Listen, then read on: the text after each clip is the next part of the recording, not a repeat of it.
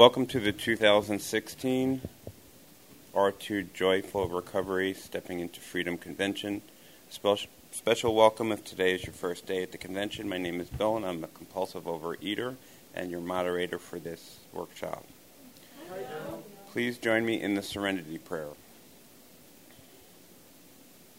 God, grant me the serenity to accept the things I cannot change, courage to change the things I can, and the wisdom to know the difference. Before we begin, we ask that all cell phones or other electronic equipment be turned off. Even if you think it's off, please check again. The opinions expressed here today are those of individual OA members and do not represent Region 2 or Overeaters Anonymous as a whole. OA members are reminded when sharing to speak to your recovery in the program of Overeaters Anonymous only. To protect our anonymity, no photography, audio, or visual recording is allowed. If there is press in the room, please do not take any unauthorized pictures or identify anyone using their first name. There will be audio recordings of this workshop, which you may purchase outside in the foyer. This workshop will have speakers followed by Ask It Basket questions. During the workshop, please keep the basket moving. The topic for this session is LGBT, stepping into freedom. The principle is neutrality. We will begin with a selection from A Common Solution, Diversity and Recovery, pages 20 and 21. I am privileged to be a member of the gay and lesbian community with whom I share a special spirit. Plus, I enjoy blessings beyond belief as a member of Overeaters Anonymous. I bring a unique view to issues facing compulsive overeaters. It's an honor to carry the message of recovery to other gay and lesbian people who see that, like everyone else, they can recover from this disease. Let's welcome Carol, our first speaker.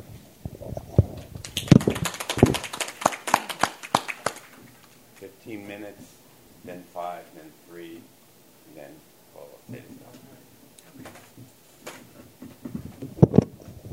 All right. Well, good morning, everybody. My name is Carol. I am a compulsive overeater. Carol. And um, yeah, that snuck up on me a little quicker than I expected. So um, I would like to welcome you all here. Um, takes me a second to get grounded, so let me see where I want to start. First of all, happy Pride weekend. It's um, it, it was a nice that we all made the choice to be here today. Oh, up higher. Sorry. Okay. Anyway, um, what I wanted, I'll just give you a little bit about what it was like, what happened, what it's like now. Um, when I um, first started in OA, I made a few false starts back in the 80s, but when I came back in earnest in um, it's actually 12 years ago this weekend. Um, I was 239 pounds and I was tired of. Um,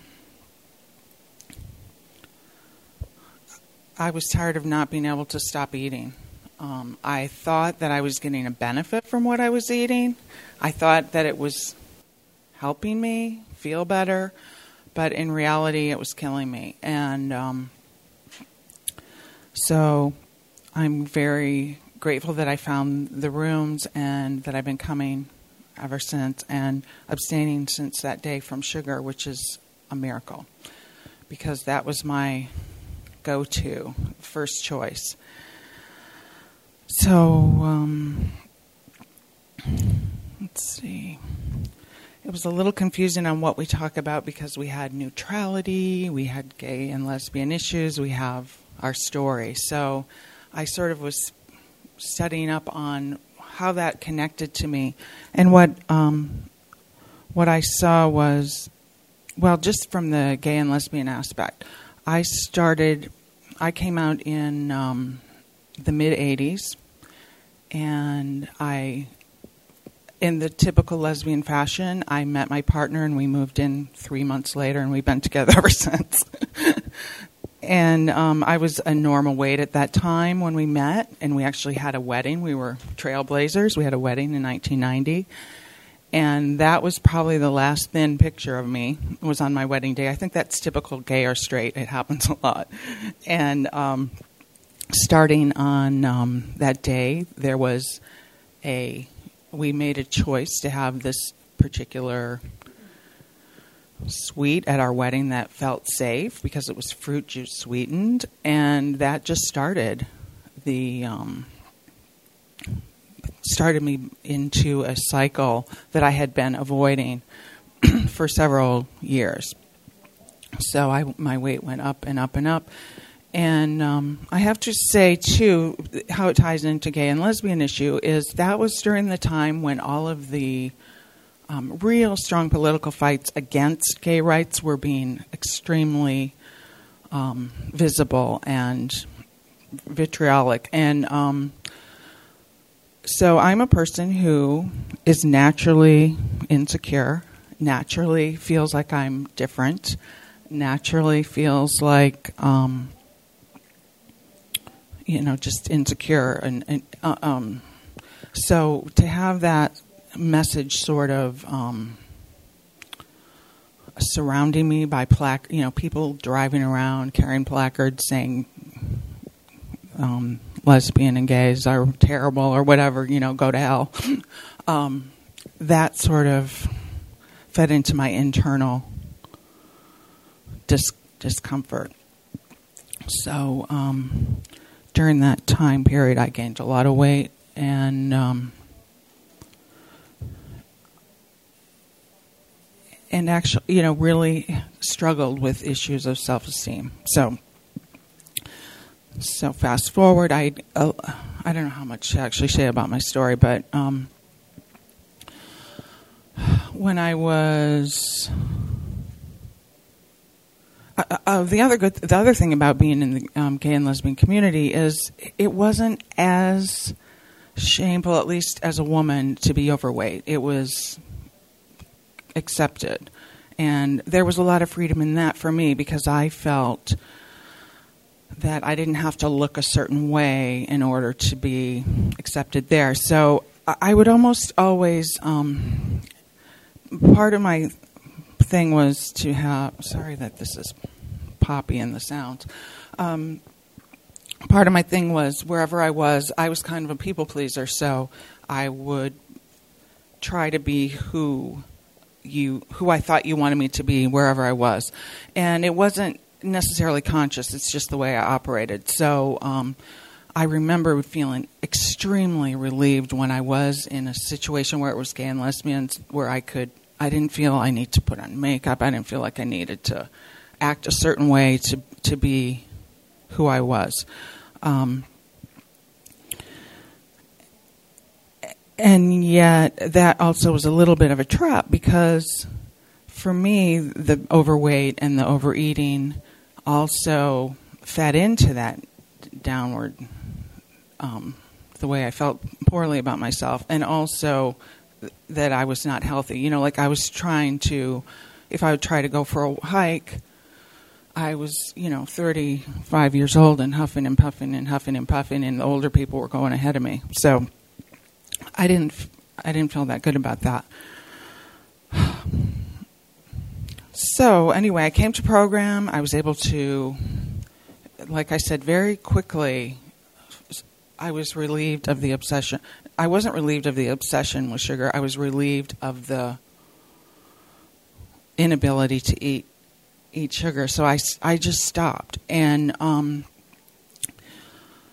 and very soon after that, the um, cravings left. It was really amazing.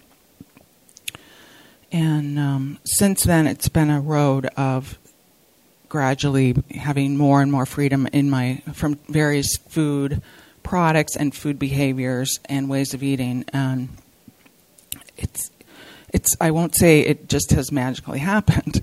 There's been a lot of work, you know, a lot of step work, a lot of service, a lot of um,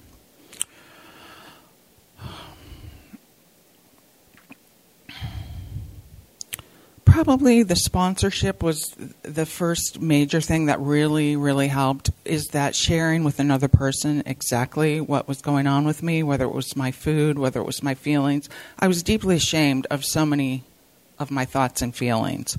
And I was also, because I was a people pleaser and I didn't have, you know, I'm, I'm with this partner for many years and, um, I was afraid that if I gave up the food, that we would break up. I just, this was my natural thought process.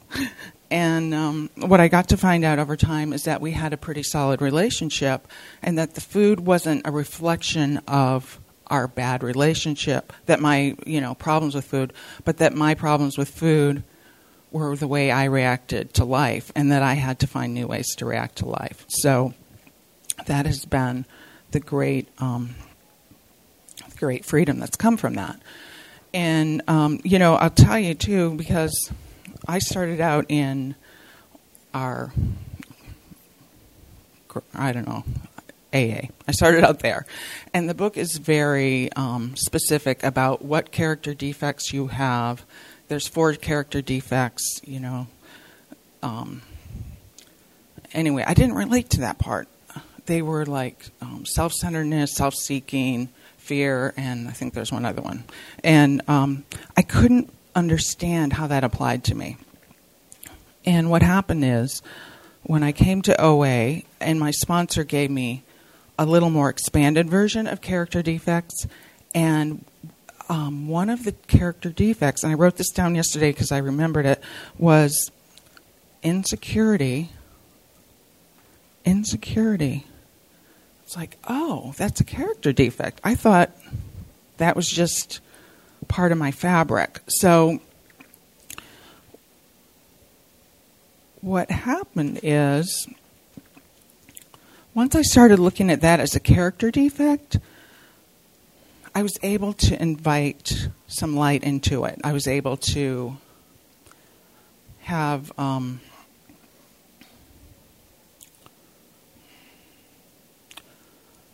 it was a total mind shift to think that that was a character defect. So I could ask for help from a person. Oh my goodness, five minutes. Okay. I could ask for help from people. I could ask for help from my higher power, which I choose to call I don't know. I have no idea what it is. But I do know that when I step out of the way and when I ask for help, that it, um, I, I feel calm and I feel peaceful. So, anyway, since I'm took me so long to get to this. I'll just try and get clear. Um, about three years ago, I became I um, started becoming much more precise about my food. I started weighing and measure my food. I went to three meals a day, nothing in between, and most difficult, nothing after dinner. That was my main time to eat. Um, and um, I was so afraid because of my insecurity and my anxiety that I would just become a mass of nerves and not be able to leave the house. I, I, I thought this is comforting my nerve endings, and there's no way I'm going to be able to live in the world without it. And what happened is, shockingly, I became less anxious, which I never in a million years could have predicted and I don't know if it was specific foods or if it's because I felt better about myself or what, but it was during that time that I lost the remainder of my weight to bring me to my healthy body weight, and also the surprise that my insecurity and my um, anxiety lessened amazingly. And I don't think it was just because I felt, you know, cute or something like that. It was because um, something I don't know. I just felt I have continued to feel better, and I, and I'll have to say that even one year ago, there's no way I could have stood up here because I was my internal critic was so mean that um, whenever I spoke in front of a group, even if it was a group of ten people who I knew well, I would spend the next um, 24 hours beating myself up and no one knew this about me. I didn't show it on the outside, but it was just um, it was terrible. And I have to say that for whatever reason, that has been lifted for me this in the past year, a little over a year. And I might, you know, later today go, oh, why did I say that? But I'm not going to um, beat myself up, and I'm certainly not going to have to go eat something extra because of that, which is a miracle. So, um, see. Um, on the topic of neutrality, which is what the subtopic is on this, neutrality is um, outside issues, and I find this kind of confusing as a lesbian woman it's like, um, so is it okay to say I'm in the gay community? Is it, a, you know, it's that whole thing of what is considered an outside issue and what isn't. And um, like I heard someone last week say, well, it's not okay to say I'm upset about um, the Orlando shooting because that's an outside issue. And I'm like, I don't, I don't think that's true. I think we talk about what we need to talk about, and um, and we also have to acknowledge that other people have their own issues too. I, I, I, don't know the answer to this question. I don't know the answer to this question, but I know that for me, what it's all about right now is being willing to speak my truth and to allow others to speak their truth, and that is becoming more and more what um, what matters and how we how to stay in program and how to stay abstinent is to be willing to acknowledge the truth and then to share it with another person, and um, at, at deeper and deeper levels. So, let's see.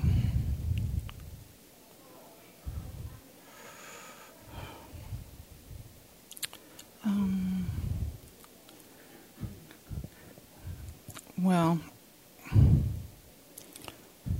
I know I only have a couple minutes left, and there are four of us, and I'm really kind of at a loss. All I can say is um, keep coming back.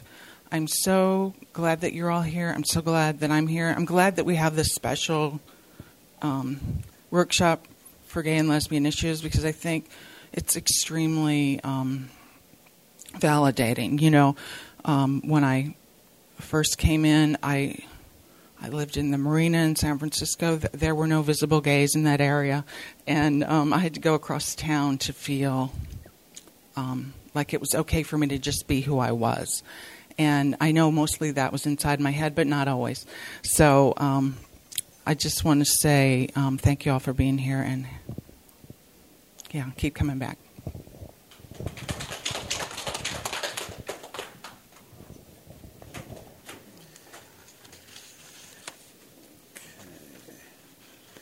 Our second speaker is Nate.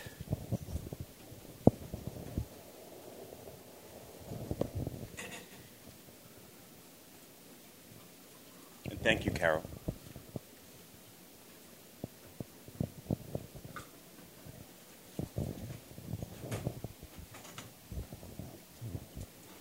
Hello, everyone. I'm Nate. I'm a compulsive overeater.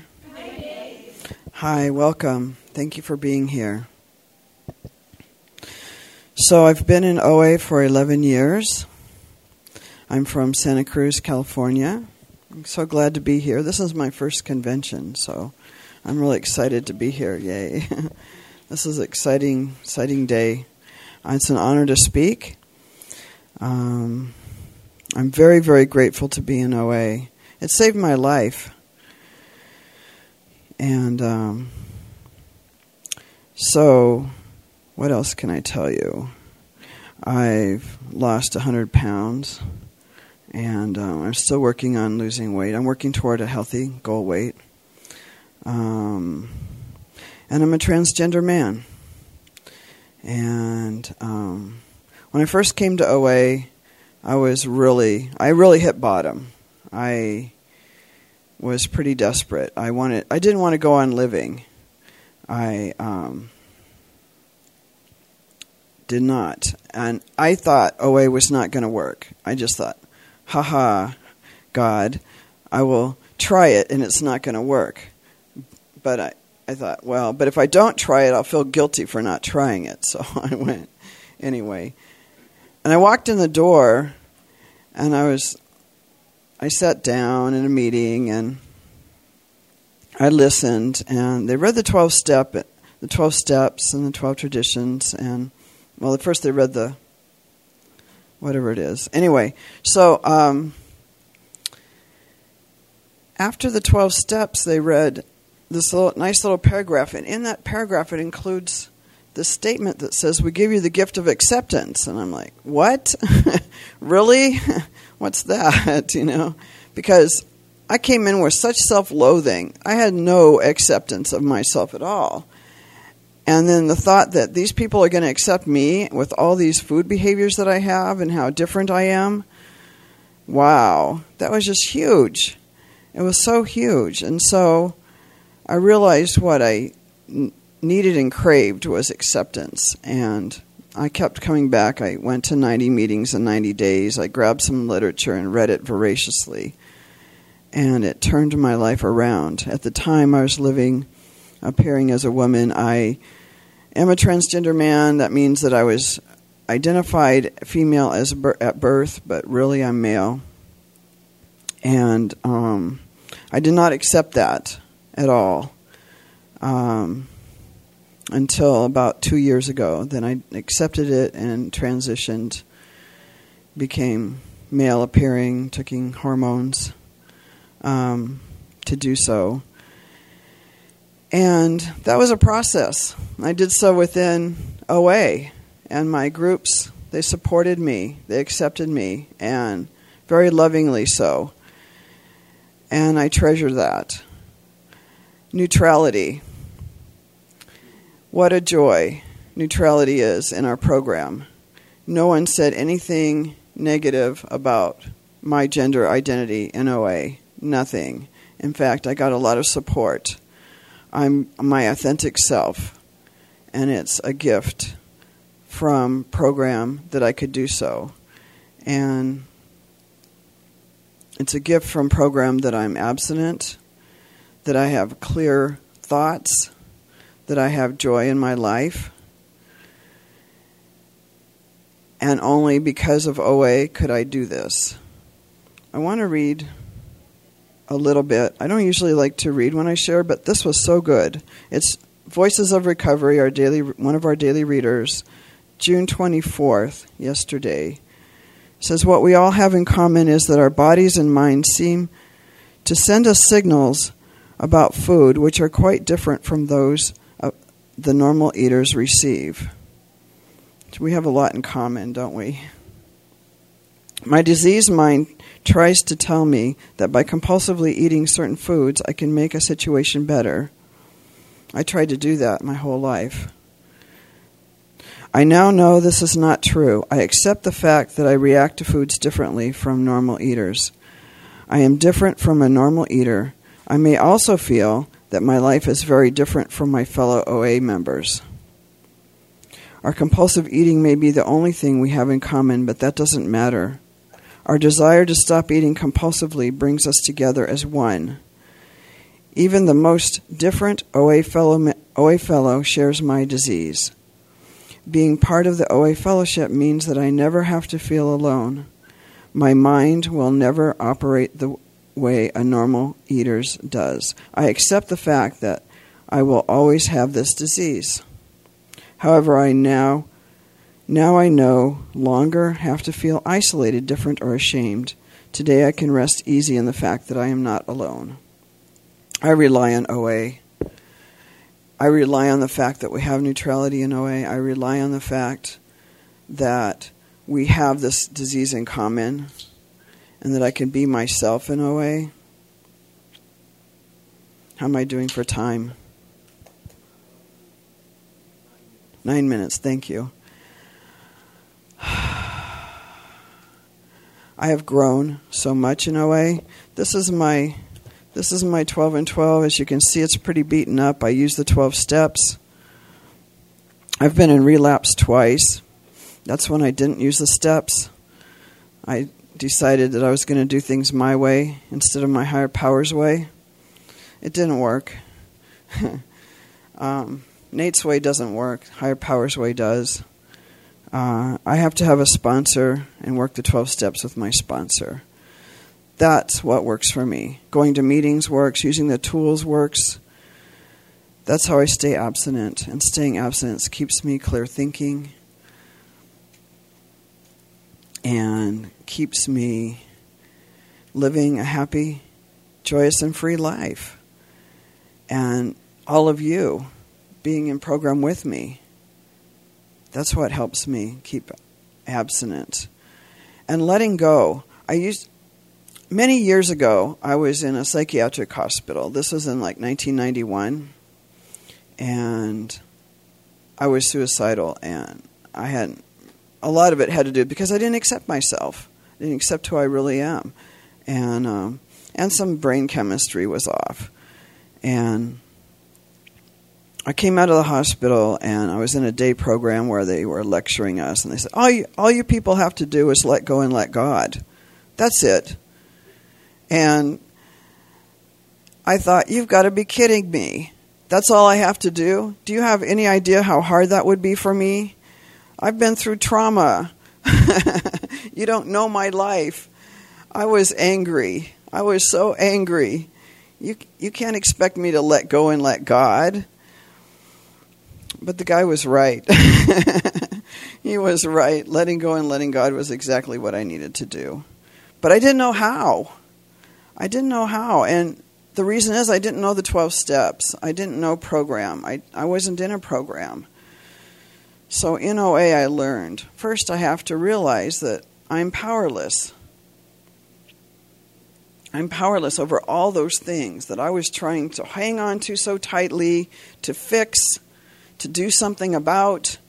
No, it doesn't work that way. That's Nate's will, and it doesn't work that way. So I had to admit that I'm powerless, and my life is chaotic. It's it's a mess because I'm trying to do it my way. And then I had to realize that you know that there is a higher power that could restore me to sanity, which I didn't like that word because I didn't want to admit that I'm insane, but yeah. oh yeah. So, you know, working step two, then I thought, but I was raised in the church. That didn't work. Huh. I know all about God. Huh. Yeah, but the thing is, what's a higher power? Oh, that's a different concept for me, anyway. Um, a higher power is, is something that can restore me to sanity. It's something that can give me that power to work the program, give me the power to be abstinent, can work power in me, can change my life. And I can accept that. Oh, I was using food is my higher power. My compulsion is my higher power, my compulsively overeating. I see. That's different. Okay. So then what do I do with that? Oh, I turn my will and my life over to my higher power.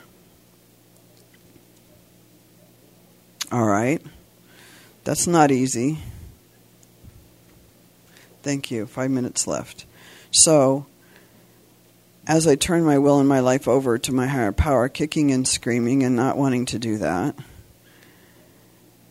then I realized I took it back. I could do that in the morning, and then during the day, I'd take it back again. So then I got to turn my will and my life over again. Aha. All right. Okay. But if I turn my will and my life over to my higher power, my higher power gives me the power to let go and let God. These traumas that I've been through, I can let go of them. I can release them, get let go of that death grip I have on them. You know, the way I was treated as I was a kid, told, "No, you can't be a boy. No, bo- no, nice girls don't do that." You know, nice girls don't have muscles. Everybody has muscles. Mom. anyway, you know, uh, but I can let go of all that. I can let go of that, that. Did I do that on my will? Did I do that on my strength? No. That was higher power. Events. Events happening that are traumatic. are traumatic and I have feelings about them. Does that mean I don't feel? No, I feel. Yeah, I feel. I have all kinds of feelings. Do I eat over them? No. No, I deal with those feelings. I call people, I write about them, I deal with them. And I turn them over to my higher power. I go to meetings and I talk about them. Yeah, and I have I have really great meetings that I go to in Santa Cruz. They're very supportive. Three minutes, thank you. And and I have a great sponsor who talked to me through my transition. And we where did the steps around my transition? Yeah, it can be done. Being LGBT, we can work the steps around it. yeah. And I just, I'm grateful for neutrality in OA. I'm grateful that the diversity statement says that we're welcome. Doesn't, you know, regardless of sexual orientation, regardless of gender identity, we're welcome in OA. And that is a fact. And we can count on that. If anybody ever says otherwise, refer them to that statement. so I'm so that's it for me. Thank you all for being here.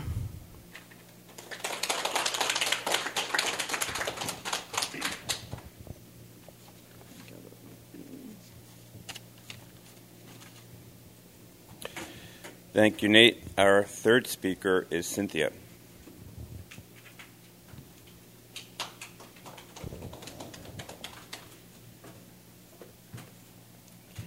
I'm Cindy, compulsive reader. Hi. Cindy. Hi.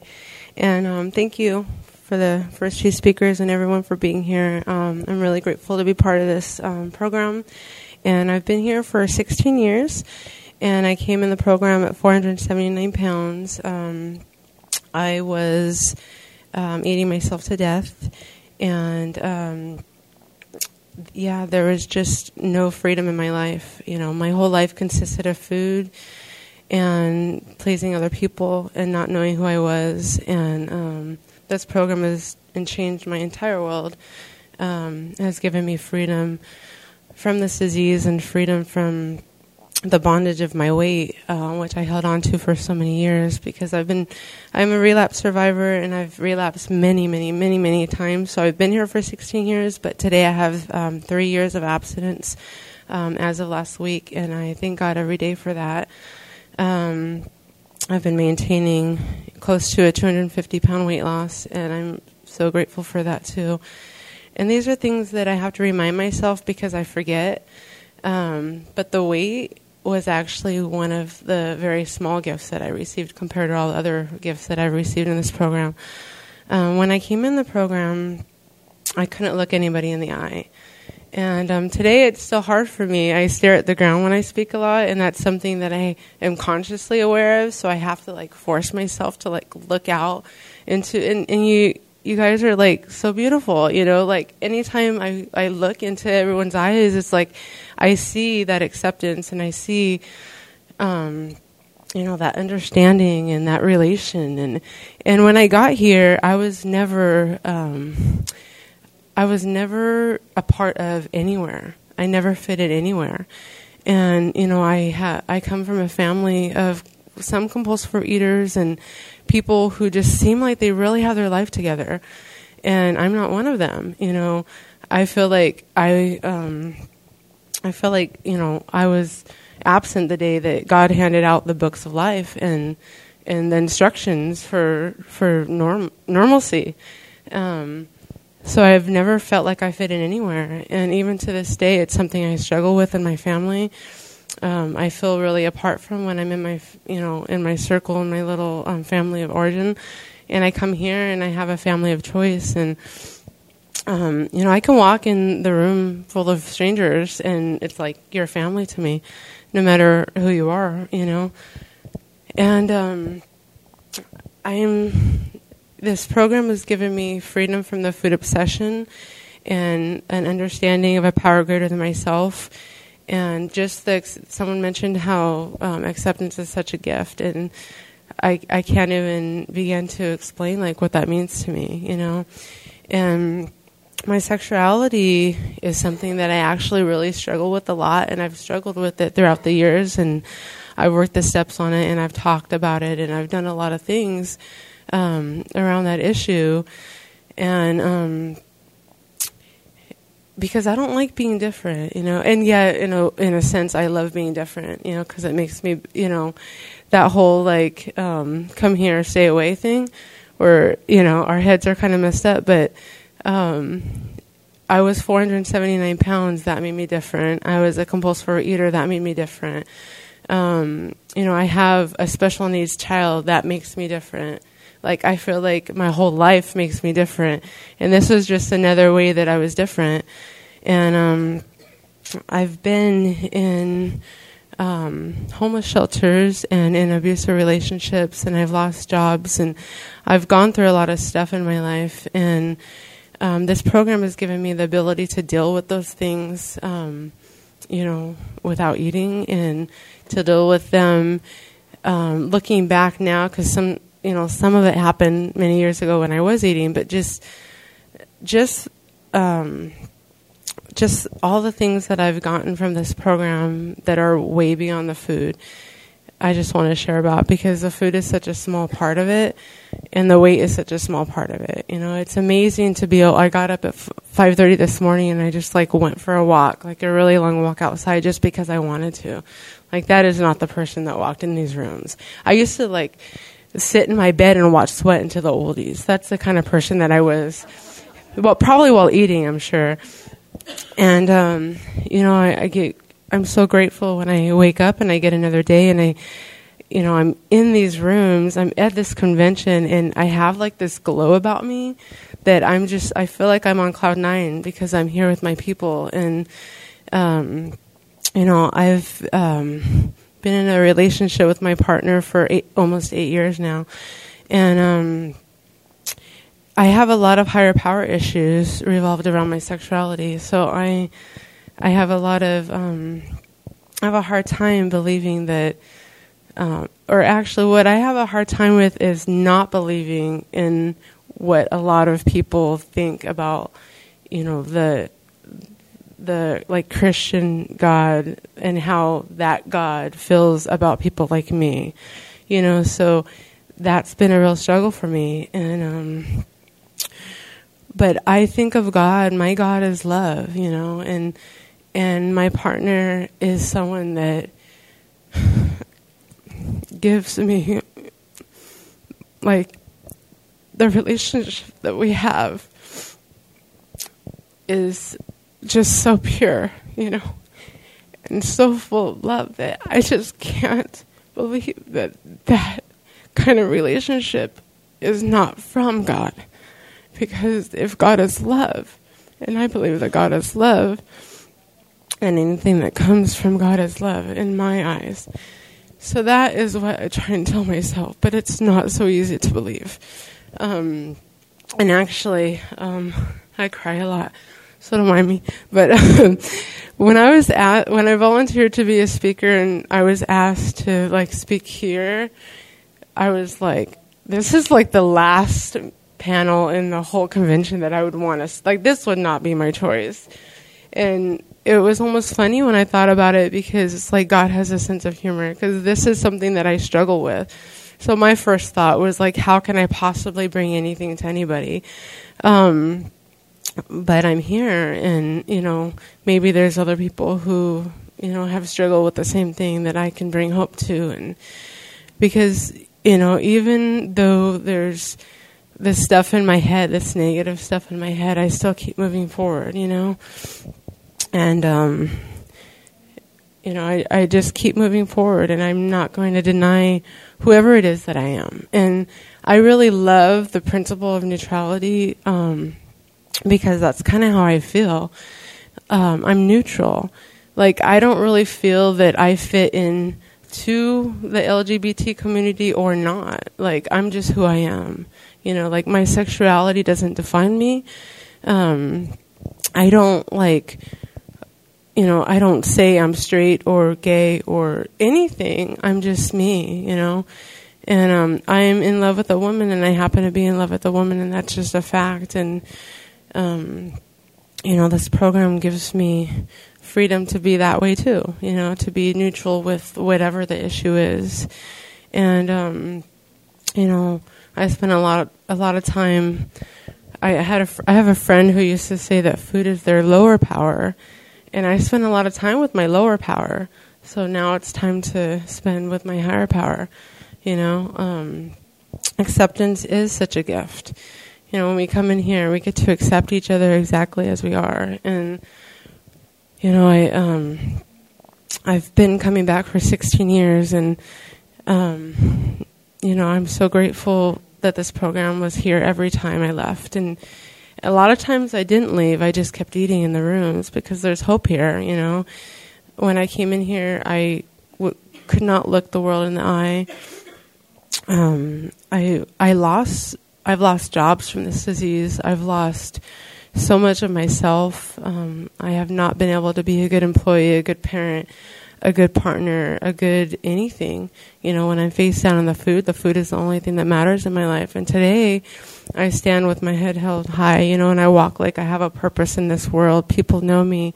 I'm of service. I put on workshops in my area on a lot of different issues and, um, you know, just just being able to bring other people hope, like that is what I was put on this earth to do you know to be able to share with with somebody else the gift that I've been given in this program is like the most amazing thing and that wouldn't have happened if I didn't you know if I stopped coming back. And I've never stopped coming back. And I'm so grateful for that. Sometimes it felt like that's the only thing that I could do. And thank you. My life today is so different you know. I have such freedom from the food today. Um, I can go anywhere and still be abstinent. Um, I can, you know, food is all around me. I'm not afraid of, afraid of food anymore. You know, I can go into places that I used to binge at and and not eat, or eat abstinently, depending on the situation. And I don't have to be scared. Um, there was a time when I was like terrified of food, and I'm not there today, and I'm grateful for that. Um, this month, I actually have um, 10 years at my job. I've never done anything for 10 years um, other than here, you know, just being able to hold down a job. And I've gotten um, such amazing like promotions and things that God placed into my life that I almost like stepped away from, you know, because God brings me good things sometimes and it's my choice whether I pick them up or not. And there's been a couple times in, in my job where, you know, I don't like gambles you know, like I like a sure thing, and I've had to take a chance a couple times, a leap of faith, and each time it's been an amazing adventure. And um, today I have a teenage daughter that has special needs, and I would pull out my hair if it wasn't for this program. You know, she drives me crazy sometimes, and it's very challenging. And I don't have to hit her. I don't have to scream at her. You know, I, I use I find humor in life a lot, and you know that's one way that I that's one way that I deal with things that are frustrating, and you know things that could make me angry and and powerlessness. Sometimes I feel completely powerless over her behavior, which I am a lot of the time. And um, I either cry, which I do sometimes too. Um, thank you, or I, I joke and I laugh and you know I find I find joy in life, so much joy in life. And I met my best friends here, and um, you know I I mentioned that I put on workshops, and the person that came in this room like literally could not even speak for like 10 seconds. Like I remember one time like my sponsors would buy me chips and have to give, you know, if I got like 30 or 60 days and have to give them to me because I would not like raise my hand to get a chip because that meant I had to talk. I was so terrified, you know. And um, today I can stand here and share my story and not even really be like all freaked out or, or scared to death or anything, just be who I am. And that is such a gift that this program has given me too, you know. So I am really grateful that you all are here. Um, you know, this room is full of higher powers, and whoever our higher power is, this room is filled with love and fellowship and kindness, and that is really um, what it it's all about to me. You know, there's this part in the OA 12 and 12 that says, I need to be willing to let go of any concept of a higher power that does not help me stop eating compulsively. And that God that thinks I'm wrong because I love someone of the same sex does not help me stop eating compulsively. You know, the God that thinks that love is love, regardless, you know, is the God that I have today and that can um, help me to recover and has, you know, one day at a time for the past three years. So thank you for being here and for letting me share.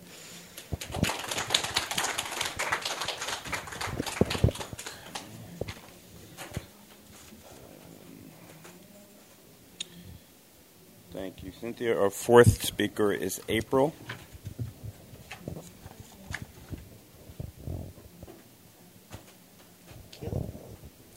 Hi, everyone. My name is April, and I'm a compulsive overeater. Can you hear me?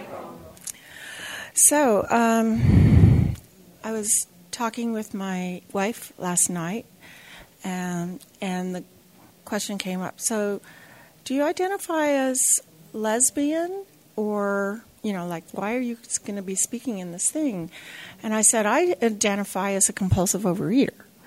Um, first and foremost. And um, when I first met her, that was, uh, she was making it clear to me that she identified as a professional woman in her profession, that her profession defined her. And, and I said, well, being a member of a, reco- a recovering um, fellowship is um, hopefully what defines me. I've been in this program for 15 and a half years now, and I came in at a top weight of, or at least I will say a measured weight of 187, and I've been able to maintain a 50 pound weight loss, plus or minus a couple of pounds throughout through um, the miracles that um, are available to us here.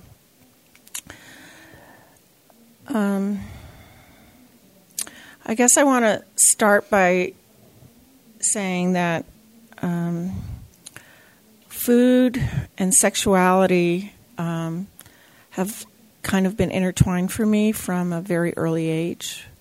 Um, you know, I reached puberty. It wasn't until puberty that food became an issue for me. Up until then, I was a pretty thin kid. Some of that had to do with food availability and um, not living in the most prosperous um, family, but it also had to do with um, I wasn't um, obsessed with my body. and once I reached puberty, I became aware of my sexuality. I, in terms of, I just became aware that I was a sexual person. Um, and that in, in and of itself caused me a lot of pain and feelings of vulnerability and confusion. And, um, and then when I realized that my sexuality was um, really defined by my attraction to women, um, that made it even more complicated for me.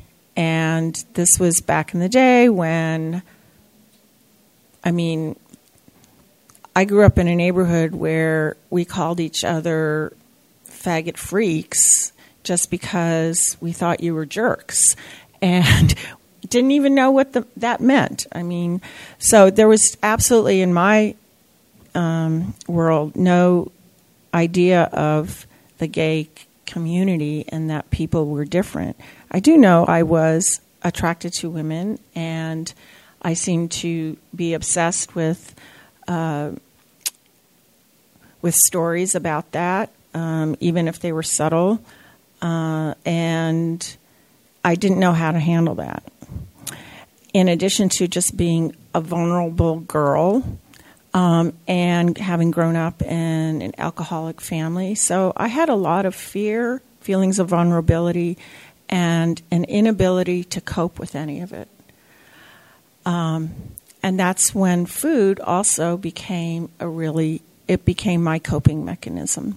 It was how I dealt with all sorts of uh, complicated feelings and confusions, anger and fear were probably the two main ones, and um, and I continued down that route. I came out in the early '70s, and um, at that point, food was not an issue for me, and it was the 70s in the Mission District in San Francisco, and it was a wonderful time to be out. Um, and it's kind of like now, frankly, um, but just in that more localized um, framework. And then, um, then some changes in my life happened, and I became I again was feeling fearful and vulnerable, and um, I hooked up with a man, and because we were kind of like best friends, and I stayed married for a long time because I didn't want to leave because I was fearful and feeling vulnerable. And um, that's when I just started putting on a lot of weight again. Um, so I'd been yo yoing. I was put on my first diet when I was 15. Um, anyway, um, my uh, my weight became more and more of an issue when I couldn't stop gaining weight. I couldn't stop eating.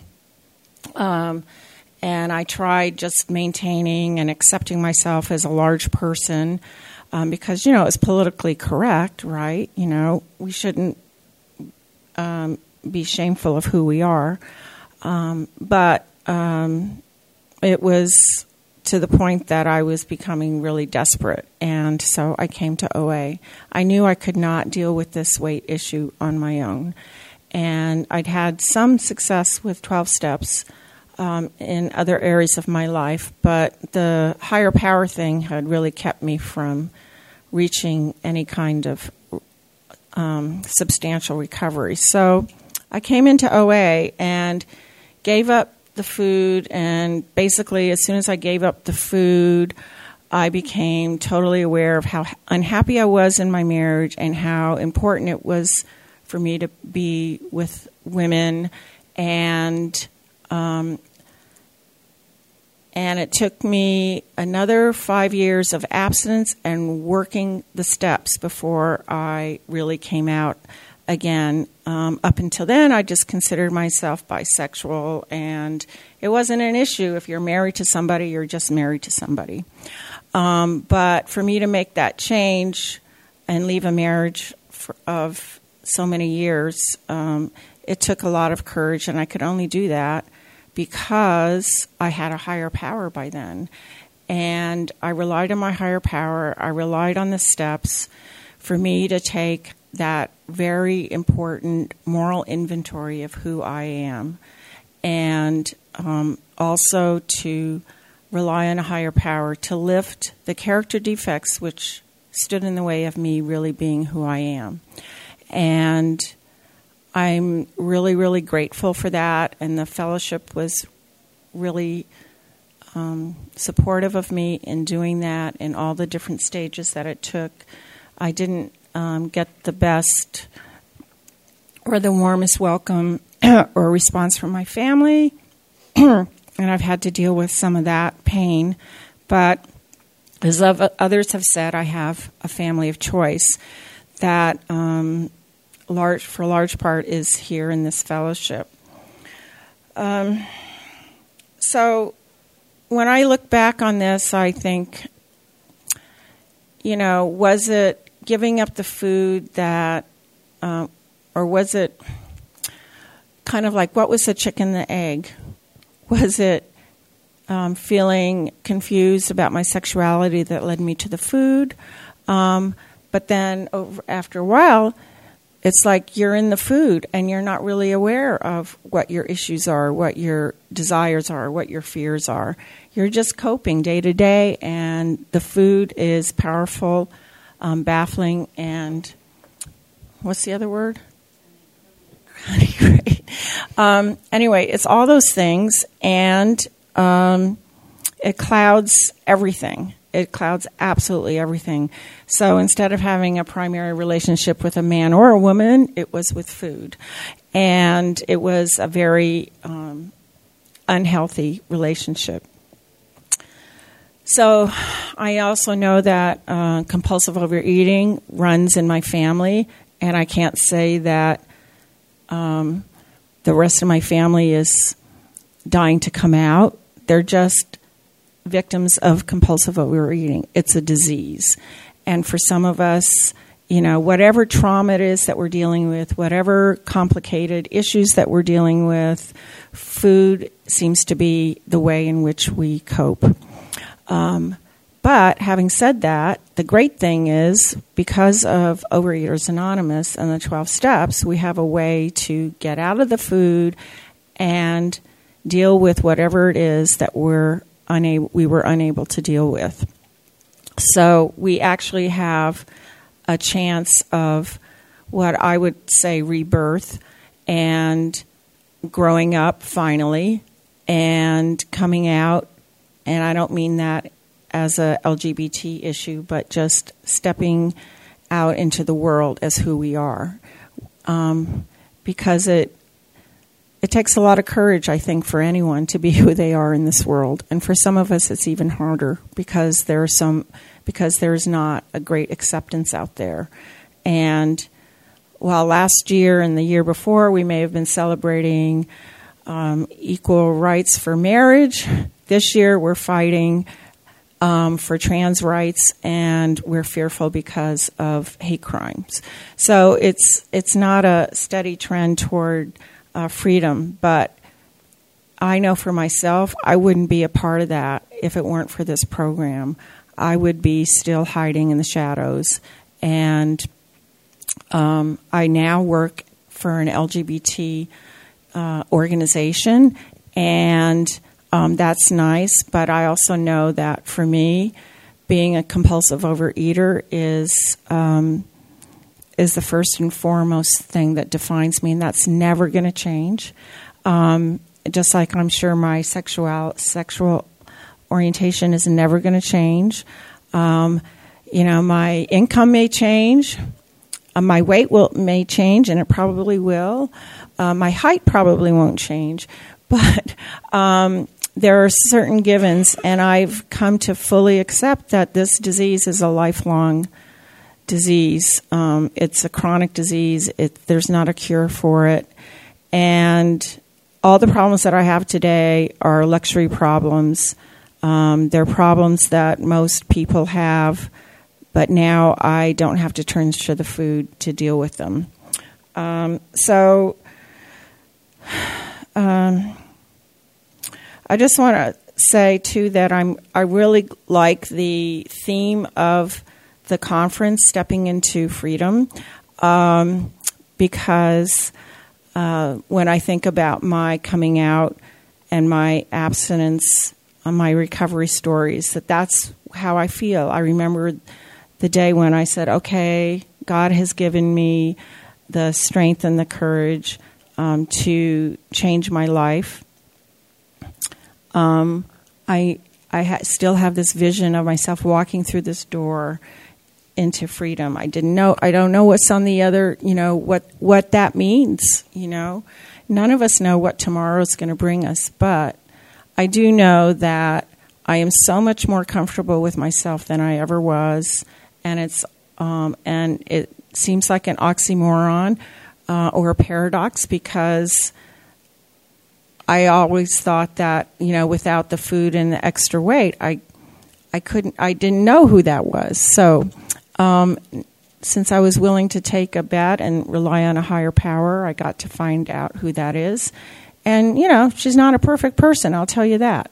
Um, and being married reminds me of that. I mean, when we're married, we get to be very intimate um, in terms of our character defects are kind of right there. It's kind of hard to hide that. So, having said that, I have an immense amount of gratitude for this program, for the fellowship, for the 12 steps, and um, I'm, I'm really glad that I got to be here with all of you. Thanks.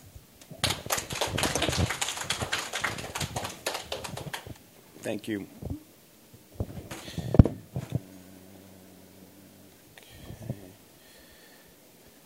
Let's thank our speakers for sharing their experience, strength, and hope as they take a seat on stage for the Ask It Basket questions. Does anybody care if they stay right there? Ah. Well, I could pass it. Um.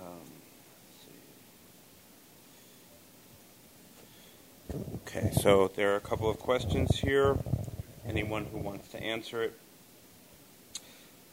Have you ever experienced ridicule or non acceptance with your sexuality in the rooms of OA, and what did you do? Anyone? Anyone? Hi, I'm April, a compulsive overeater. I don't think I've ever experienced that from people in the rooms. I've I have only perceived that I might. So it wasn't something that anyone demonstrated to me. It was more a fear that I had, and fortunately, it never got realized.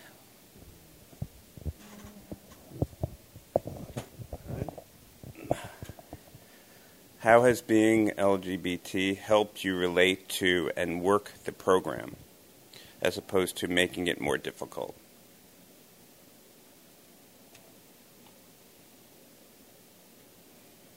Next. How has overeating helped quell your anxiety regarding your sexuality and what did you what do you do now to quell the anxiety without overeating?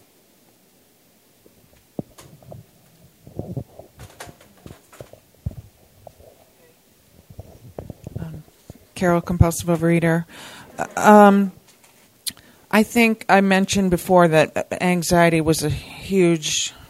It was just the fabric of my life, and um, so a lot of the internal struggle of. Um, I think it was mentioned just now that I would perceive, no matter who was out there, what they, you know, all of your faces. Um, reflected to me how you were thinking poorly of me. um, of course, you didn't probably even notice me, but that was a different issue.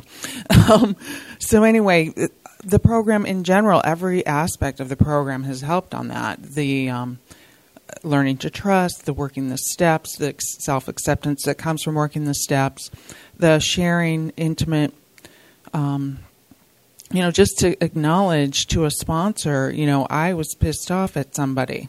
That was huge. And that fact that she didn't run out of the room, whether it had to do with me, you know, with my um, LGBT issues or my just not wanting to not be a nice girl. So um, I think all the issues that all of all of the steps and the tools that have helped me with my food it trans it translates. It translates to all the issues. So anyway. Carol. For those of you with partners, tell us about how they feel about your association with OA. Is it important that they value the OA program?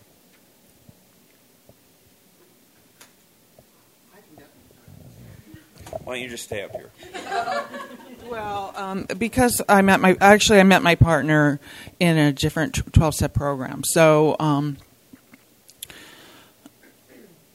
that was the foundation. Twelve steps was the foundation of our relationship. And when I went kind of off the deep end with my eating behaviors, um, I didn't realize that it was affecting our relationship. So um, because we would eat together. She gained weight with me too, but she was able to lose the weight relatively easily once she kind of went, "Oh, wait a minute, what am I doing?" And for me, it was a totally different issue. So when I became willing a few years ago to go to a more um, rigorous form of weighing and measure my food, restricting my meals, I would sometimes go, okay, I've had enough of this. You know, I've lost some weight. I don't need to be this rigid. And she would say to me, you know, I think it's kind of important. You're a real compulsive overeater. And I'm like, what are you talking about? And um, so it's been kind of a gift in a, at the moment when it's said to me, it's said, been said to me a few times. You know, if this really makes you unhappy when you eat, it makes you really.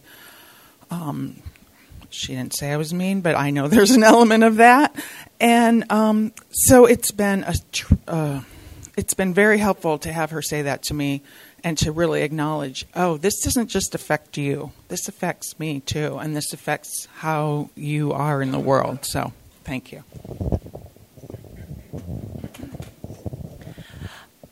My wife is not in program. She never um, has been in any kind of program. Um, it was an issue for her that I was in program.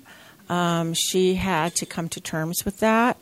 She um, didn't really know any people who were in program, and she's uh, really down on religion and God. So um, she had to. She's the one who had to come to terms with that.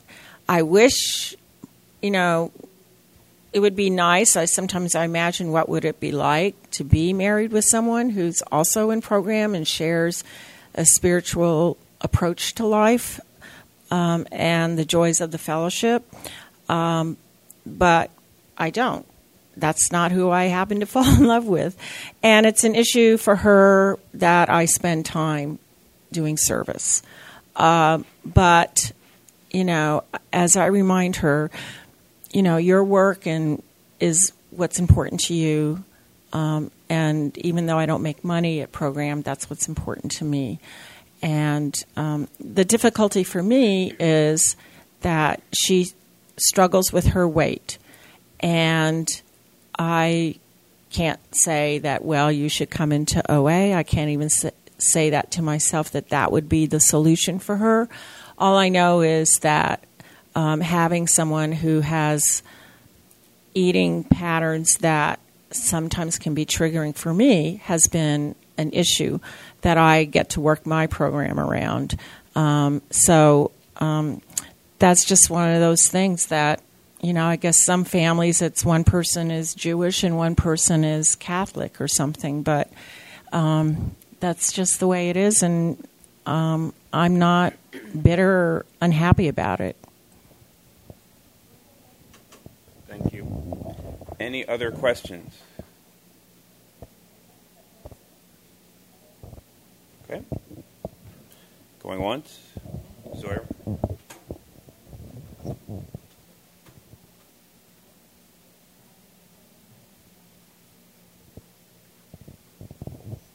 I don't know if this was um, addressed yet. I'll just ask it directly. Um, how do you feel um, the oppression from external forces in society um, have contributed to your um, obsession with food?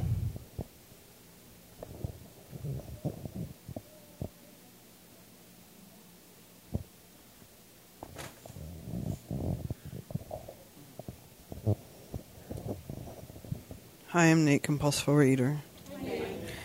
Yeah, I felt it, the oppression from society quite strongly. I um, was quite the people pleaser, so I wanted to be who everybody wanted me to be, which is impossible because everybody has different opinions. so, I and also that wasn't me. So, to be somebody I wasn't um, was quite painful, and um, I turned to food I turned to food and I ate and ate and ate. I binged and binged and binged. So, and then and then it was just a, a vicious cycle. Then I became depressed over eating and and what I was doing to myself. So uh, I just became more and more desperate. So I became more and more in need of OA. And in OA, I learned to let go of what people think of me and to let go of that oppression and realize that what matters is what I think of myself primarily, and to focus on that, and to focus on treating myself with kindness and love and self acceptance. Thank you.